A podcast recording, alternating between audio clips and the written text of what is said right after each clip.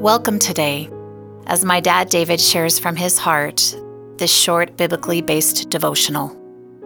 David is a speaker, author, former pastor, songwriter, and founding director of Youth with the Mission Montana. He is also the author of the song In Moments Like These.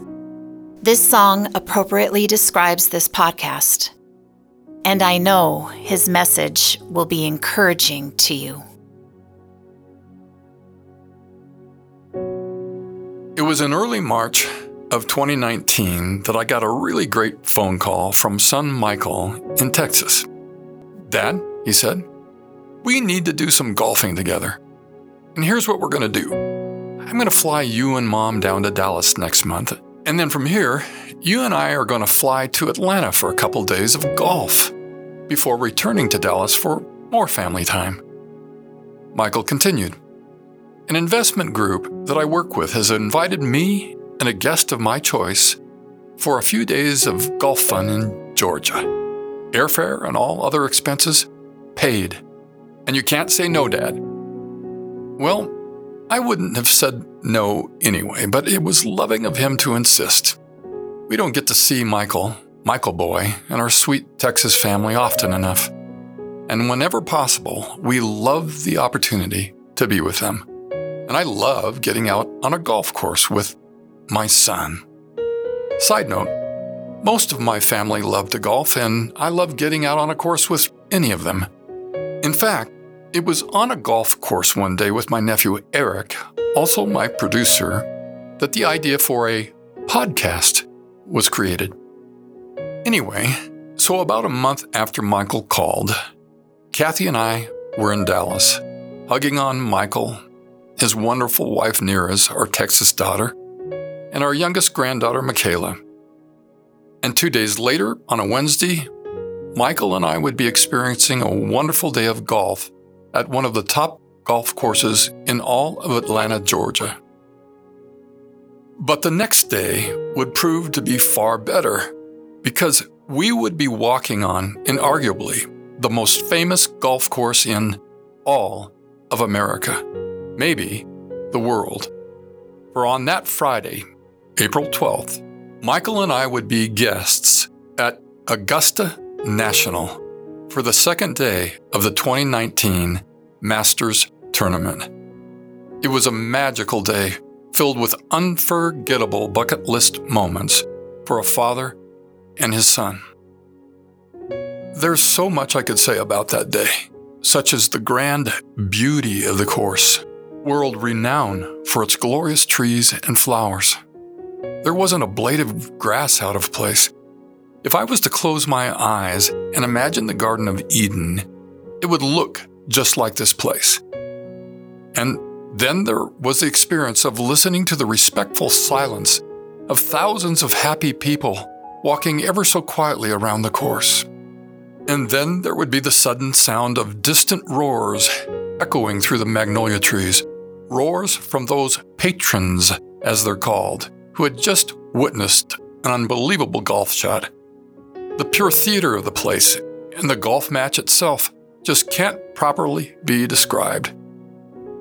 For Michael and me, some of the most fascinating moments of the day were when we followed Tiger Woods around for three consecutive holes, accompanied by probably one of the largest groups of golf fans ever to watch one particular player. To this day, Tiger Woods is certainly one of the most legendary athletes in the world. His comeback and participation in just last week's Masters tournament were a testament to that fact.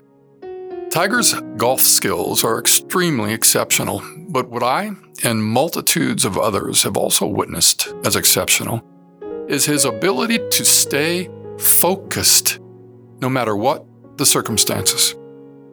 Here are words from an article I found regarding Tiger's focus. The author writes I paused the television screen as Tiger Woods was walking up the 18th fairway at Sunday's PGA Tour Championship. I called my two daughters over to watch.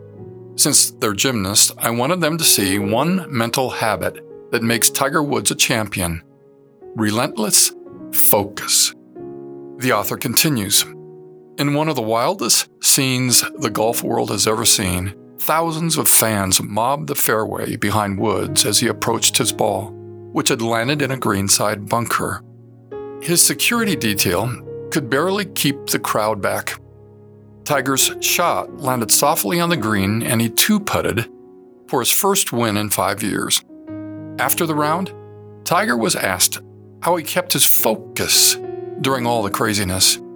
He said, I still had work to do. In six words, Tiger taught us, once again, why he has a champion's mindset. The author goes on. Tiger credits his late father, Earl Woods, for his ability to focus when the pressure is on. In a famous Nike ad about 10 years ago, Earl talked about his unusual training methods. He would intentionally drop the golf bag or jingle coins and make noise during Tiger's backswing. He promised his son that no one would be as mentally tough as him. Earl knew how to train for mental strength. He had served in the U.S. Special Forces, Green Beret, in Vietnam. Many people who are in great physical shape try out for the Army's most elite commando squad. Most fail in the first week because strength is only one attribute they look for. Intense focus on the work to be done, the task at hand, is a critical attribute. Winning a golf tournament under pressure isn't the same as facing down an enemy in a Vietnam jungle, but they're both achieved by using the same mental habit focus on the work to be done. Nothing else should get in the way. When the pressure is on, maintain your focus on the task at hand and achieve a positive result. Golf commentators made several references to Tiger's steely stare in the final round of the Tour Championship.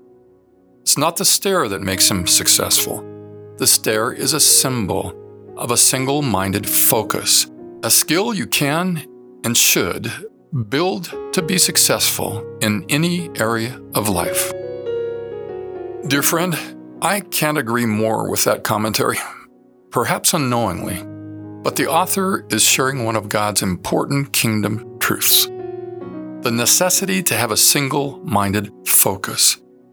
In follow up to last week's episode about seeking kingdom treasures, we, our fathers, sons, and daughters, must not be distracted by noises and commotion around us.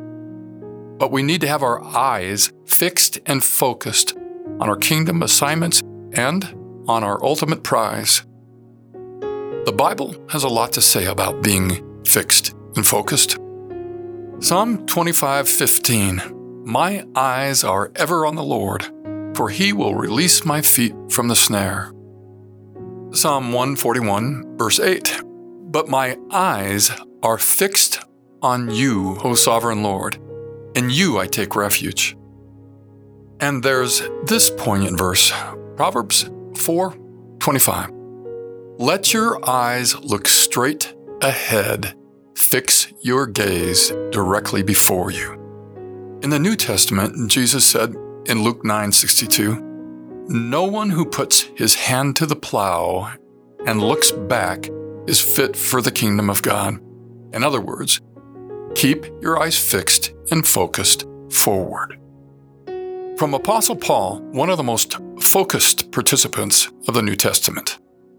Therefore, if you have been raised with the Messiah, keep focusing on the things that are above, where the Messiah is seated at the right hand of God.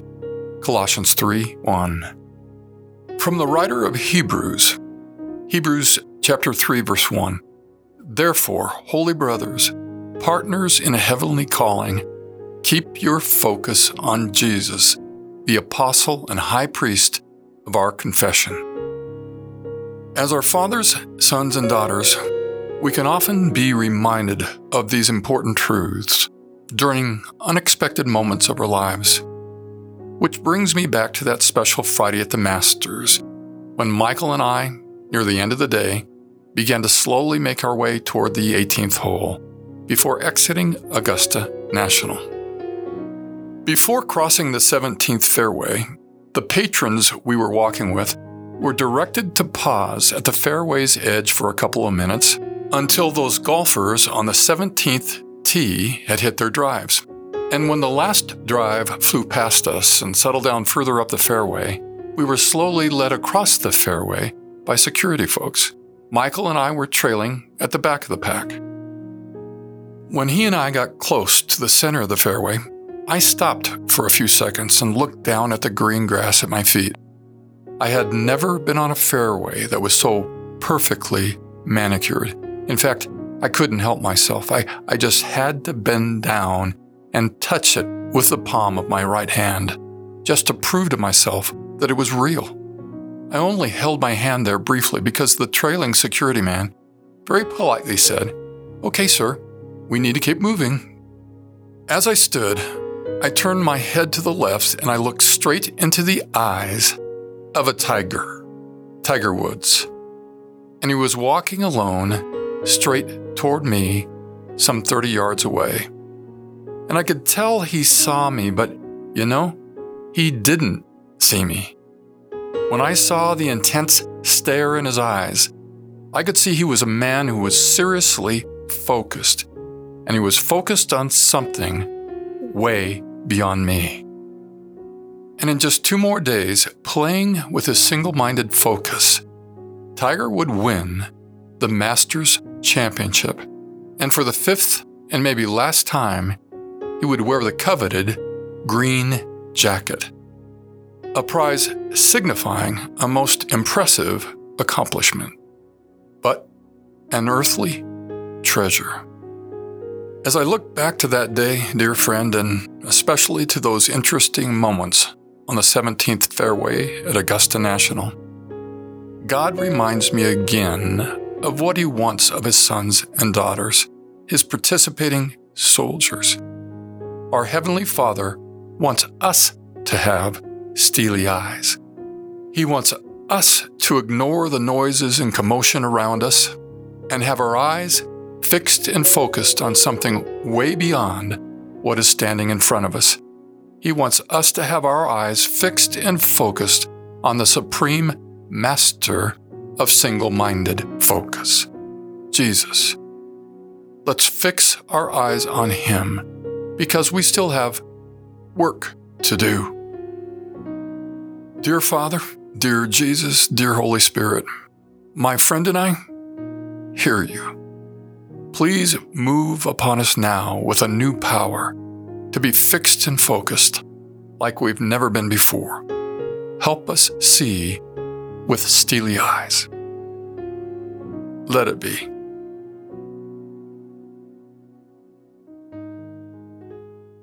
You've been listening to In Moments Like These with David Graham.